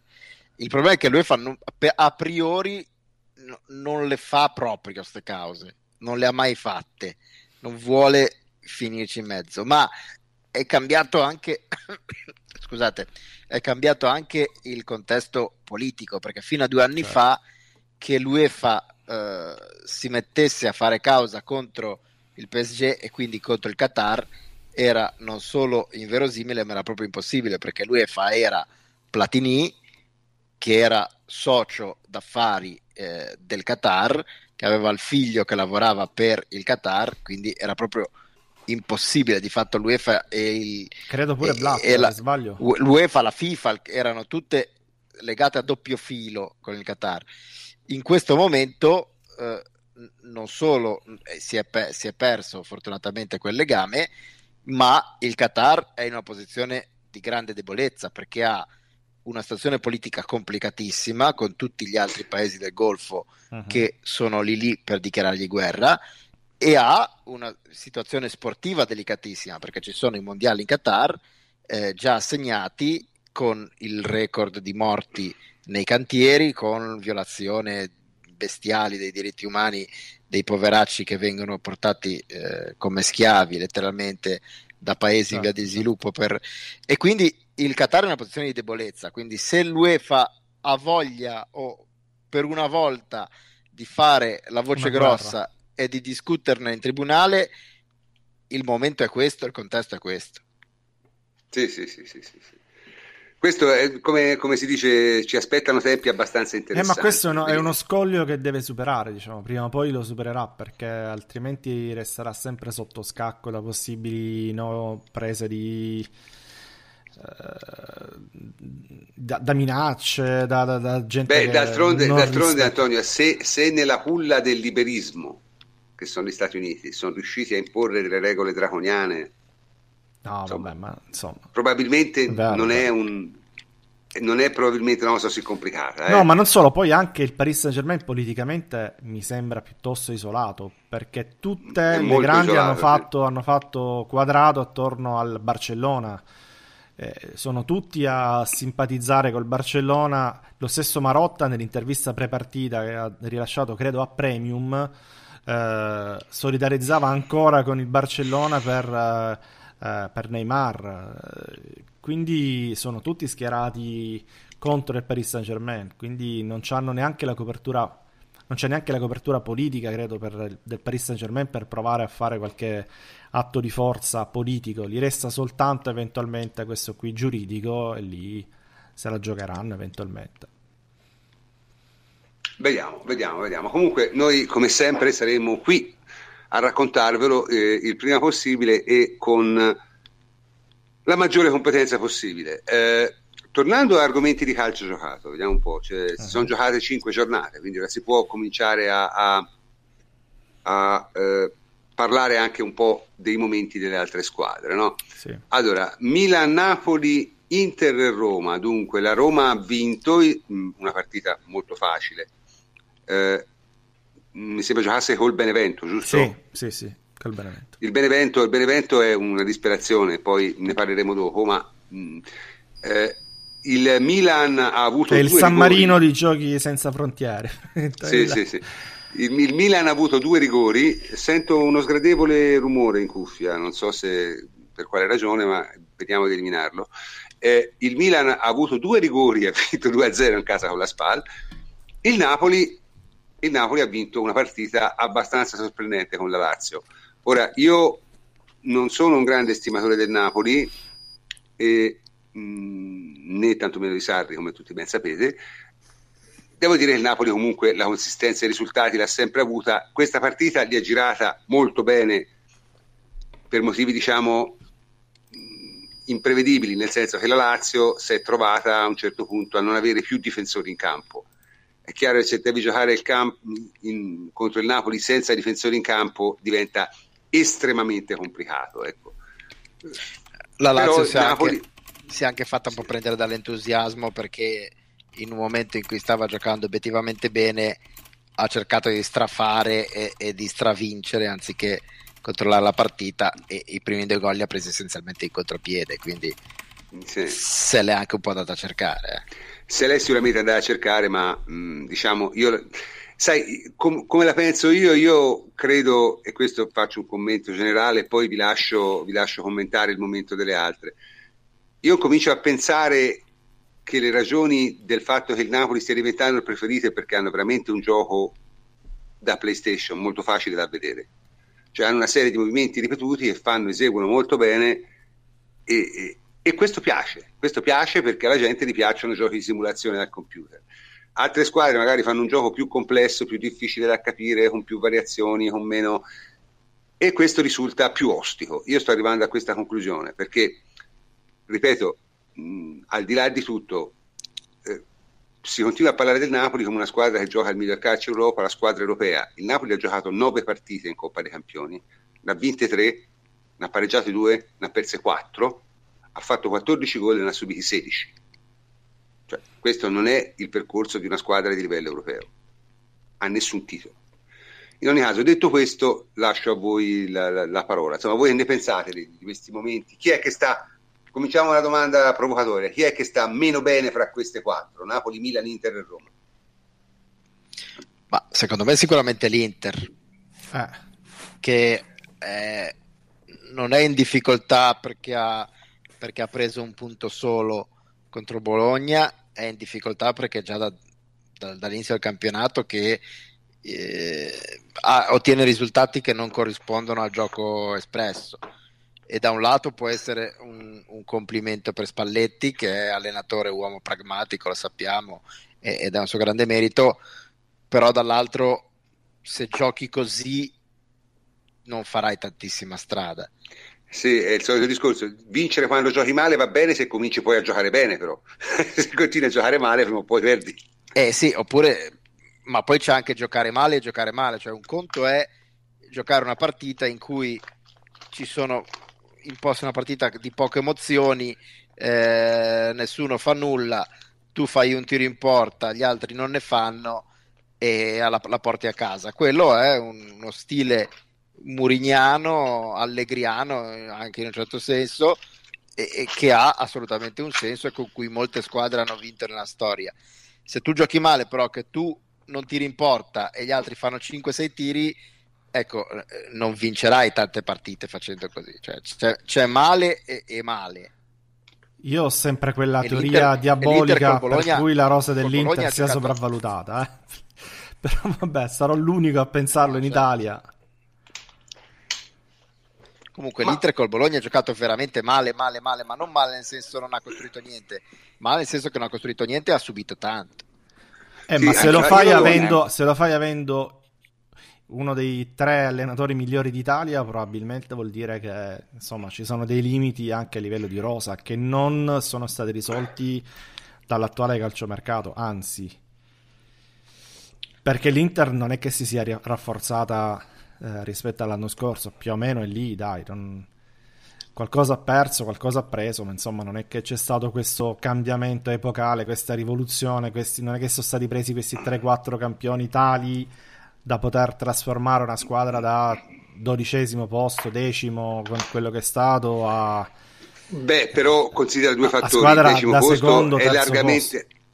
è largamente frutto dello sbracamento finale e, e comunque eravamo... E lo sbracamento finale è, è, dovuto al fatto che ci hanno giocatori che hanno la personalità di un lombrico e l'orgoglio di un, di un labrador e probabilmente in certi casi la classe non sufficiente per essere da Inter ammesso che significhi qualcosa. Cioè, per, eh, sai, una, una, grande squadra non fa quello che ha fatto l'Inter l'anno scorso.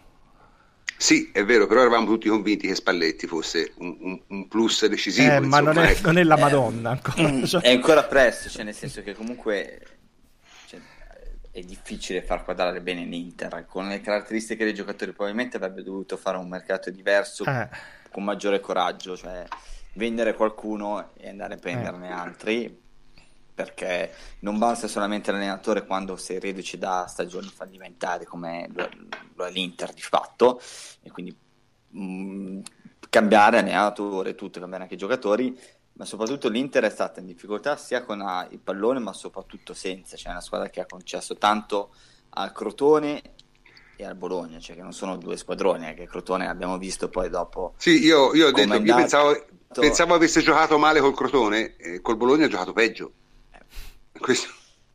Poi dopo ci sono alcuni giocatori che rappresentano ancora chiaramente dei, dei, gron, dei grandi e grossi punti interrogativi, cioè João Mario per esempio, è un giocatore che ancora nessuno ha capito che ruolo fa, in che posizione metterlo, e che cosa può dare. Ogni tanto fa una partita e quando fa la partita diventa il giocatore più forte in circolazione. Così come Perisic che per la attacco probabilmente è il miglior giocatore che hanno, perché poi il Cardi è un giocatore, ma è, Icardi è un giocatore centravanti. Perisic è un giocatore come gran parte degli, degli slavi, no? Cioè un giocatore che si accende, che è capace di farti dei gol che se ne inventa da soli o delle, dei dribbling davanti, da, che va da solo. Però l'Inter gioca ancora con Nagatomo.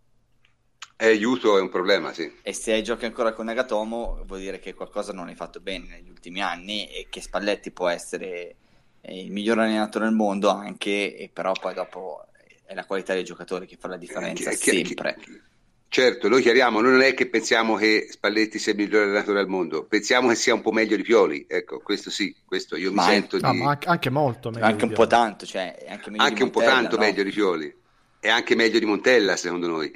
Sì. Quindi, diciamo, si pensava che mh, influisse di più, poi vabbè, ma in questo momento non sta comunque il vero mistero secondo me non è l'Inter secondo me il vero mistero di questo campionato mentre oh, poi, poi comunque ha raccolto scusami prof l'Inter ha raccolto più di quello che ha, che ha dimostrato certo, in campo eh, quindi certo, certo, certo, eh, certo. questo va tutto certo. a favore dell'allenatore assolutamente. Comunque diciamo che mentre, mentre eh, Napoli e Milan uno per un verso e uno per un altro stanno facendo esattamente quello che io pensavo. Cioè, uh-huh. Napoli sta continuando a giocare esattamente come l'anno scorso, avrà esattamente i problemi che ha avuto l'anno scorso e finirà in classifica più o meno dove è finito l'anno scorso. Perché io insisto, secondo me, se te arrivi una volta secondo e una volta terzo e non cambi niente, non puoi sperare di fare meglio. Questo è mh, matematico. Quello che è un mistero, secondo me, è la Roma la Roma, perlomeno per me, è abbastanza misteriosa, anche perché ha perso male con l'Inter, veramente male, e poi ha giocato, non ha giocato con la Sampdoria, e poi ha giocato, mi sembra, contro i morti. Non ha per, perso, perso male, però paradossalmente giocando meglio 60, 70 sì, giocando meglio, ha avuto eh. quei 10 minuti di sbandamento un paio totale, di pali, so. sì esatto sì, un paio di pali quindi con l'Inter, anzi è l'Inter che ha giocato male con la Roma se vogliamo, poi ne è uscita fuori come si direbbe da grande squadra, no? perché quando una squadra le prende mm. ma vince, comunque si dice che ha vinto da grande squadra, da squadra matura eccetera, la realtà è che per 70 minuti le ha prese. Comunque, la... ah, mi, mi, fanno, mi, fanno, una domanda alla quale bisogna rispondere subito. Eh, Serna, il grande terzino dello, dello Shakhtar, l'anima sì, dello Shakhtar, sì, è stato sì. trovato positivo all'antidoping. Mi eh, chiedono, può portare alla vittoria del Napoli con lo Shakhtar a tavolino? No, no mai. No, no, no. Mai. Può portare a una bella squalifica di Serna, questo sì. Eh, sì. Ma non di più. Questa è una cosa Beh, che abbiamo comunque... già... Eh, sì? No, Davide? Sì, sì, stavo dicendo della... Pensavo che fosse finito questo capitolo eh, della Roma, no? Stavamo parlando. Sì stavo guardando il calendario, eh, ha giocato le ultime due in casa con il Verona e in trasferta a Benevento, ha fatto 7 gol, ne ha subiti 0. Eh, è normale, cioè nel senso che comunque guardando il calendario della Roma finora, in campionato loro hanno fatto la prima partita, eh, hanno vinto Bergamo. E quella è una buona molto, vittoria. Una partita molto, molto sofferta, ci sta Bergamo, ma è, è andata di lusso alla Roma. Roma-Inter 1-3 e ha avuto quei 10-15 minuti di sbandamento. Samp-Roma è da recuperare. Volendo anche un rigore non fischiato, andiamo avanti. Okay. Roma-Atletico 0-0 e ne abbiamo parlato qualche settimana fa e poi dopo ci sono state le ultime due partite, ma questo penso che sia abbastanza normale. Una partita, di... cioè, quattro partite credo abbia giocato la Roma, giusto? Sì, Correggetemi. Partita... Sì, sì, sì. Quella con la Sampdoria credo che non abbia Va giocato. recuperato. Sì. sì. quattro di cui due con Verona e Benevento. Eh, ma anche cioè, il Napoli ha giocato punti. contro due neopromosse. Eh? Sì, sì, sì, anche il Napoli, sì. Anche ha fatto goleade. Il gioco di Di Francesco è... porta a fare goleade, cioè, perché comunque un gioco Beh, io ho visto la difesa del Benevento offensivo. ti assicuro che la difesa del Benevento porta a fare goleade eh? in questo eh, momento è veramente... anche Verona anche quella di Verona ah, anche peggio forse sì, quindi cioè, Verona c'è... Sandoria è finita 0-0 per miracolo perché poi dopo sono quelle, parate, quelle partite classiche in cui sì, sì. Eh, la Sandoria la rigioca 100 volte 99 su 100 vince 3-0 certo certo certo e, e comunque insomma diciamo tra le quattro vedete peggio l'Inter, la Roma un punto interrogativo, mentre invece Milan e Napoli tutto sommato vanno secondo le, le previsioni, no? Cioè, anche il Milan secondo me più o meno insomma ma guarda, il Napoli, prof, ti devo dire, come stavamo dicendo ora della, eh, della Roma, no? il Napoli ha affrontato in realtà eh, due neopromosse e ha vinto facile, per carità, nessuno si aspettava altro.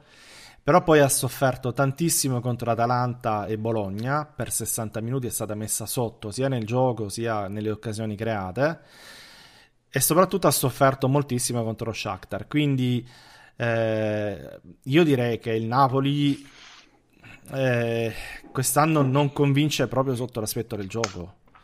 Stranamente in controtendenza rispetto all'anno scorso e a quanto leggo, continuo a leggere un po' ovunque. Cioè, il Napoli si sta juventinizzando, che è una, un, un, concetto che era, non era eh, eh, noto da quelle parti lì, però sento sempre più dire ah, abbiamo giocato male ma l'abbiamo portata a casa come fanno le grandi squadre. Finalmente una partita vinta giocando male, finalmente una partita brutta. Quindi continuare a sentire parlare del gioco di Napoli fa un po' sorridere, però ha fatto 15 punti, quindi è, una, è un avversario da rispettare perché ha in qualche modo le ha portate a casa, è quello che deve fare, cioè non deve fare il bel gioco ma deve vincere e lo sta facendo, quindi rispetto per il Napoli. Eh, il Milan invece ha cambiato 10 formazioni su 10, eh, continua sì, a non sì. avere un'identità, continua eh, a non avere neanche un modulo perché continua a cambiare anche quelli. Eh, e questo non credo che sia un vantaggio, una scelta saggia da parte di, di Montella, perché è vero che devi provare i giocatori no? prima di sceglierli, però è una squadra che ha cambiato talmente tanto che secondo me ha bisogno anche di una, un po' di stabilità no? da questo punto di vista, di creare un, un nocciolo, un gruppo di, di, giocatori e puntare almeno inizialmente su quello. Invece Ma quello che cambia molto me... è Secondo me il problema del Milan è che ha cambiato molti giocatori, ma ha preso tutti i giocatori di medio livello. Dif- tranne, tranne, forse Bonucci. 2-3, dai, 2-3 sono di, di livello ma superiore. Bonucci di è di livello superiore. Eh, Bonucci è Se... top. Bonucci per ora è il top. Eh, non sono male Rodriguez, non è esatto, male. Non è male, no. Cialanoglu in teoria non è male, in realtà ha fatto schifo per ora. Però non è male. Eh, Biglia, Biglia è un buon giocatore. Biglia è un buon giocatore, Biglia è un buon giocatore, ma sono tutti giocatori comunque, cioè nel senso, metti insieme 11 giocatori anche Biglia però ha giocato abbastanza male, ha fatto una bella partita, poi per il resto è sempre stata molto in sì, difficoltà. Sì. Poi può essere eh. semplicemente un cioè, problema. Montolivo sta giocando meglio, per dire. Eh. Sì, ora si è fatto anche male Montolivo, quindi eh, non, non lo dovremmo giocare per un po', tanto, tanto per cambiare. Cioè, può essere anche questo un problema imputabile a Montella, perché... Eh sì, eh sì, secondo me sì. Se, se giocatori come Cialanoglu e Biglia, che... Che sono di livello me, superiore. Esatto, sono al di sopra di ogni sospetto da un punto di vista della qualità. Se giocano così male... Eh, se non te ne accorgi da... c'è un problema. Eh, a me viene da guardare l'allenatore, perché... Eh, mm. Non sono neanche ragazzini, quindi eh, se, se giocano così non è perché sono agitati o sono nervosi o sono inesperti, vuol dire che non sono messi nelle condizioni di rendere come sanno. Posso dire, a me oh, mi pare lo stesso Bonucci, eh, tutti, chiudendo la parentesi, mi sembrano quasi non tutti giocatori. neanche. No, Bonucci l'apriamo poi più tardi, non, cioè più tardi nell'anno. Diciamo. ah, okay. No, no, no, più tardi nell'annata. Okay. A me paiono tutti giocatori di sistema. Cioè, eh, ma non c'è il sistema, che... se, se è giusto, Appunto, però non c'è il sistema. A me, a me, paiono tutti i giocatori che hanno bisogno di un, una serie di adattamenti tattici per rendere al meglio. Eh, ma non ci, stanno, non ci, sono gli adattamenti. Montella non mi pare in grado di farlo, ecco. Questo io l'ho sempre sospettato che fosse un allenatore di questo tipo, cioè uno che molto un po', un po piace, un, insomma un Mancini 2, insomma, uno molto piacione, molto molto cocco della stampa, un bel sorriso, una bella presenza, per il resto non molto. Comunque, insomma, detto questo, abbiamo parlato delle neopromosse, queste neopromosse stanno a fare, vabbè, io tra le neopromosse ci metto anche il Crotone, eh, perché l'anno scorso il Crotone si è salvato solo grazie a, cioè praticamente ha rivinto il campionato di Serie B l'anno scorso il Crotone. Eh, stanno facendo una fatica del diavolo, veramente una fatica del diavolo Ora, questo era in un certo senso è giusto aspettarselo. Noi abbiamo fatto anche su, sul nostro sito ateralbus.it un articolo in cui cerchiamo di, di, spiegare un po' che sta succedendo, però oggettivamente il rischio di avere un campionato tipo l'anno scorso, cioè un campionato in cui gennaio o anche prima il discorso di retrocessione è ridotto a 3-4 squadre e ce ne sono 10 che praticamente non hanno nulla da fare fino alla fine dell'anno, esiste, esiste anche quest'anno Ora, Fleccio ci ribadirà sicuramente nel suo intervento che è una situazione, diciamo, inevitabile e forse anche una risposta razionale al, al problema, no? Giusto, Fleccio? Esattamente, come, come già dicevamo le altre volte, eh, cioè purtroppo non è frutto di eh, dolo o, o di, eh, diciamo così, di colpe di qualcuno, è semplicemente la risposta al fatto che il calcio italiano per anni ha vissuto al di sopra dei propri mezzi, adesso forse negli ultimi anni si sta verificando un'inversione di tendenza e anche le squadre piccole imparano a vivere nel rispetto dei loro mezzi e di quella che è la loro eh, possibilità di spesa. Il problema è che se una piccola squadra rispetta le sue possibilità di spesa, eh, in una Serie A 20 squadre si trova a non poter competere, ma non con la Juve o con il Napoli, ma nemmeno con le squadre che lottano per non retrocedere, perché poi abbiamo già detto, ma giova ripeterlo perché le cifre sono sempre più chiare delle parole, se una squadra che ha una, una potenza di fuoco, una possibilità di spesa di eh, 20, 25, 30 milioni, eh, come sono le piccole di A, eh, e arrivano a questa cifra grazie agli incassi maggiorati, grazie agli, agli stadi pieni perché per l'entusiasmo della folla, grazie agli diritti TV arrivano a 25-30. Squadre come la Sampdoria, eh, l'Udinese, l'Atalanta hanno un equivalente potenza di fuoco di 70, 60, 65, 80, la Fiorentina addirittura 90, 100. Quindi questo vuol dire che una squadra che è solo un paio di posizioni in classifica avanti alle squadre che lottano per retrocedere, in realtà ha un budget che è molto distante dalle squadre che lottano per non retrocedere, che invece hanno budget molto più vicini e molto più comparabili a quelle di una buona Serie B, che sono sui 15, 20, 25 milioni pure loro. Quindi di fatto economicamente sono delle squadre di Serie B prestate alla Serie A, ma che con le squadre di Serie A, anche medio-piccole, non hanno niente a che spartire. È logico che quando una squadra si comporta in modo virtuoso, quindi gioco forza, sua, eh, il suo rendimento in campo rispecchia eh, le sue possibilità finanziarie, a quel punto eh, il gioco è presto fatto. Non hanno la possibilità di competere nemmeno a basso livello. Eh, questo è molto brutto anche perché poi si creano delle situazioni anche imbarazzanti, no? Cioè, eh, noi abbiamo auspicato da tempo una riduzione del numero delle squadre, addirittura Marotta ne ha parlato, l'ha detto, sarebbe auspicabile una Serie A di 18 squadre, molto difficile da ottenere politicamente, eh, quasi, quasi, impossibile, anche perché comincia, cioè, in realtà questo meccanismo a tutti sta un po' bene, sta bene alle, alle squadre di, di livello medio-basso, perché a questa maniera hanno praticamente la sinecura di non retrocedere mai. Cioè una squadra come il Bologna, che fa schifo da dieci anni, non ha quasi mai rischiato di retrocedere. Il Bologna fa veramente schifo da parecchi anni. Eh. Altre squadre si sono mantenute in Serie A solo grazie alla, a, a, questo fenomeno qui, insomma. Per cui è chiaro se te c'hai Benevento, Verona e Spal, eh, arrivare di sotto è complicato. cioè devi sbagliare veramente, veramente tanto. L'anno scorso il Genova ci è andato vicino, ma si sa il Genoa come succede, no? Cioè, nel senso, il Genoa eh, compra agosto e vende a... Sì, ma li fattura perché li vende tutti a gennaio, questo è il problema. Quindi...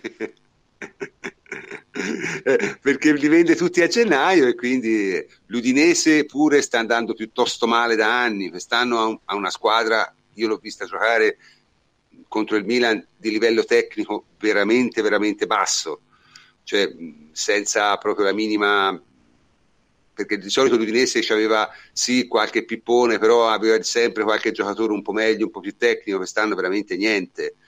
Eh, insomma, francamente uno dice ma che, che, succede? Che succede? Che si fa? Che si può fare? Eh, non lo so. Per ora sta così, perché il numero delle squadre non cambierà mai, perché non è tanto nemmeno una questione non è che ti manca il voto di quelle che eh, sono adesso nei guai, no?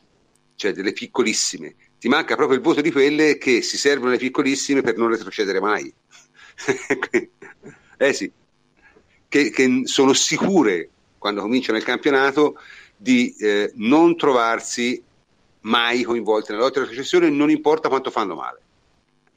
Questo è un, è un bel vantaggio, è un bel vantaggio difatti ci sono dei presidenti che questo vantaggio lo sfruttano. Insomma, Preziosi è uno, Pozzo è un altro,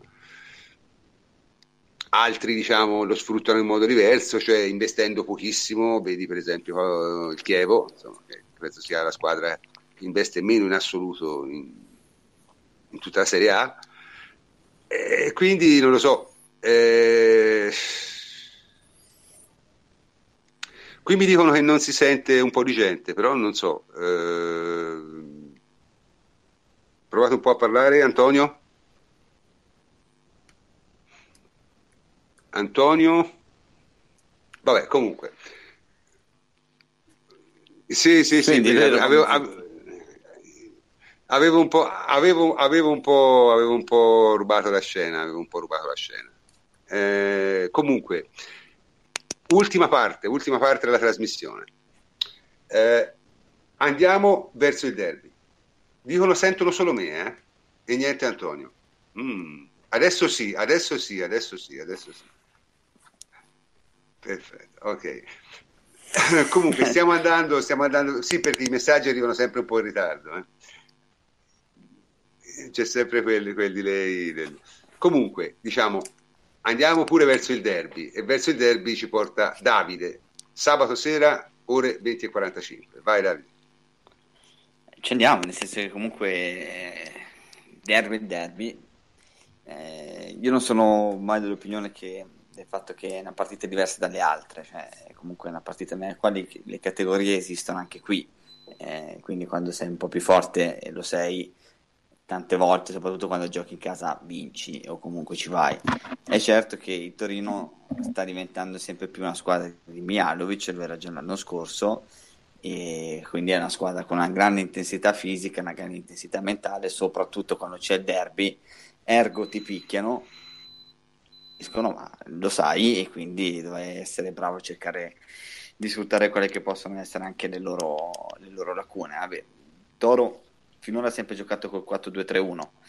Eh, il gioco è sempre quello che parte con isolamenti sulle fasce, con i terzini che vengono coinvolti nello sviluppo del possesso. È una squadra che sfrutta anche quelle che sono le qualità eh, dei singoli eh, con un grande centravanti per il nostro campionato che è Belotti, con de- dei giocatori con degli strappi eh, molto bravi per la piedi come possono essere Dilacic, eh, in mezzo a campo nostro e c'è anche Baselli in mezzo a campo. Eh, poi ci sono Niang che finora ha giocato ma non ha fatto bene, e, insomma è la classica squadra di, di, di, di di Mialovic. Finora quella che è stata una delle caratteristiche è stata quella di, cer- di cercare di non abbassarsi troppo per fare in modo che i due esterni del 4-2-3-1 non debbano fare i, i difensori aggiunti. Eh, però è una squadra che comunque, eh, come si è visto ne- anche nella partita con la Sampa, eh, che sono riuscito a vederla, così come un po' stata una partita brutta quanto, hanno, quanto si è letto, anche vedendo le azioni e tutto. Eh, I limiti di quello che è il pressing alto e il pressing aggressivo del Torino è che comunque si vanno a creare tanti varchi e, e quindi hai la possibilità, muovendo velocemente il pallone, di, di riuscire ad andare ad attaccare la loro porta. Poi è chiaro, è un derby è una partita contro questa squadra e quindi sai che un po' di sofferenza ci sarà perché comunque vengono ad aggredirti e, e, e ti, non ti faranno ragionare tanto e non ti faranno ragionare in maniera semplice, quindi dovrai, dovranno ragionare eh, velocemente. Dunque, te che formazione prevedi? Eh, qua allora noi poi la Juve gioca mercoledì, quindi in teoria sì, ci sì. sono c'è un arco di tempo più che sufficiente per andare a, a giocare con, a, con, i titolari. E, e, magari non mi ricordo poi con, dopo il Torino contro chi, gioca, contro chi gioca la Juventus in campionato.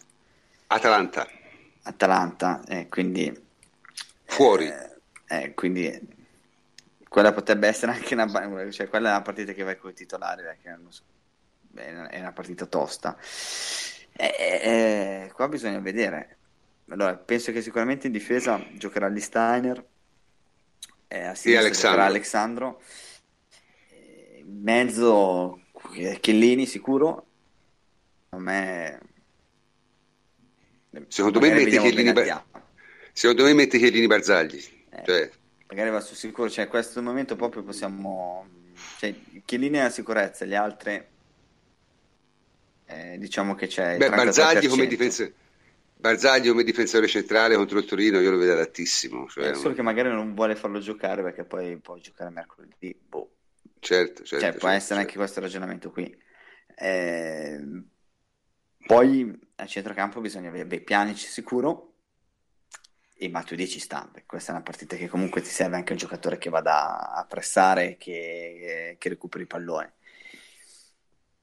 Mandzukic sicuro, penso che Di Bale e Guain giocheranno, può esserci l'unico dubbio sulla destra. Mm. Che giochi Costa invece di Quadrato. Insomma, o, che magari, o, che magari, Bernardeschi per dire. Mm-hmm. A volte lo puoi giocare sulla sinistra. Cioè...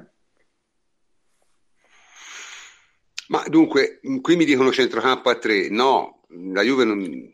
Cioè, Allegri ha già, mi sembra, dimostrato chiaramente che in questo momento ritiene che la, eh, l'ideale per la Juve non sia fare il centrocampo a 3 ma fare questo tipo di schieramento anche perché va detto che il centrocampo a 3 a 2 la Juve non lo fa mai. Cioè la Juve è piena di giocatori che rientrano al centrocampo il centrocampo non è mai a 3 nemmeno se ci sono due centrocampisti di nome. Basta guardare la pass map si vede subito insomma non, non è mai un centrocampo a 2 però sicuramente insomma è una partita che qualche problema, qualche problema lo presenta. Diciamo, noi stiamo piano piano salendo di livello, no? Abbiamo avuto un inizio di campionato abbastanza semplice, poi abbiamo avuto la Fiorentina, adesso abbiamo il Torino e poi abbiamo l'Atalanta e piano piano si sale fino ad arrivare al clou che sarà l'undicesima giornata col Milan. Eh? Questa sarà a San Siro, sarà la partita penso più interessante di questo inizio campionato. Eh, voi, voi, che ne pensate di, di, questa, di questo derby? Antonio, te che... Antonio, Antonio, Antonio, non ti sentono. Non ti sentono, Antonio. Francesco, Francesco. Francesco? Vuoi dire due parole? Sì, sul... eccomi. Eccomi, eccomi. Eh, sì, quello che diceva Antonio è condivisibile, nel senso che eh, stava dicendo, per chi non l'ha sentito, che dal derby si, spererebbe almeno di vedere una partita di calcio e non di calci come recentemente si è visto solo in parte con il Torino di Ventura. Eh, è vero, eh, aspettiamoci in realtà appunto una partita di, di, garra e di buttata sulla cacciara più che sul, eh, sui contenuti tecnici, d'altra parte è una partita che la Juve, eh, un tipo di partita che la Juve deve ha, già, ha già interpretato mille volte, deve saperlo interpretare, quindi non, non, può essere una scusa il fatto che il Torino ci metta eh, troppo, tra virgolette, agonismo. Eh, diciamo che in questo momento la Juve non fa un gioco spumeggiante, come abbiamo detto mille volte, ma eh, sta anche dimostrando comunque di essere mh, mm, solida, eh, di saper anche soffrire, di saper far fronte alle, eh, alle assenze, alle sostituzioni necessarie. Eh, staremo a vedere, poi c'è anche una partita molto più importante eh, mercoledì prossimo, quindi eh, cerchiamo più che altro la speranza che si, si conservino le energie e poi eh, quel che viene viene, ecco, non sono queste le partite decisive certamente. No, no, no, sicuramente no. Bene, viste anche le note difficoltà e evidenti difficoltà di spreco stasera. E anzi ci scusiamo con i nostri ascoltatori ma purtroppo certe cose non dipendono da noi. Eh, stasera è stata abbastanza fratturata ora poi ascolteremo eh, la trasmissione e magari editeremo per fare in modo che chi la scarica poi abbia diciamo una, una cosa un po' più, un po più compatta. Però eh, a volte succede. Per fortuna non succede spesso e di questo noi siamo estremamente contenti. Eh, in ogni caso eh, direi che si può chiudere qui e quindi comincio col salutare Antonio Corsa che spero che saluti, eh, anche se non lo sentirete, vi sta salutando. E Davide Terruzzi, ciao Davide. Ciao prof, buonanotte a tutti. E Francesco Adrianopoli, ciao Francesco. Ciao prof, buonanotte anche da me. E anche stasera, eh, nonostante tutte le difficoltà l'abbiamo portata in fondo, io sono il professor Cantor e vi saluto. Buonanotte a tutti.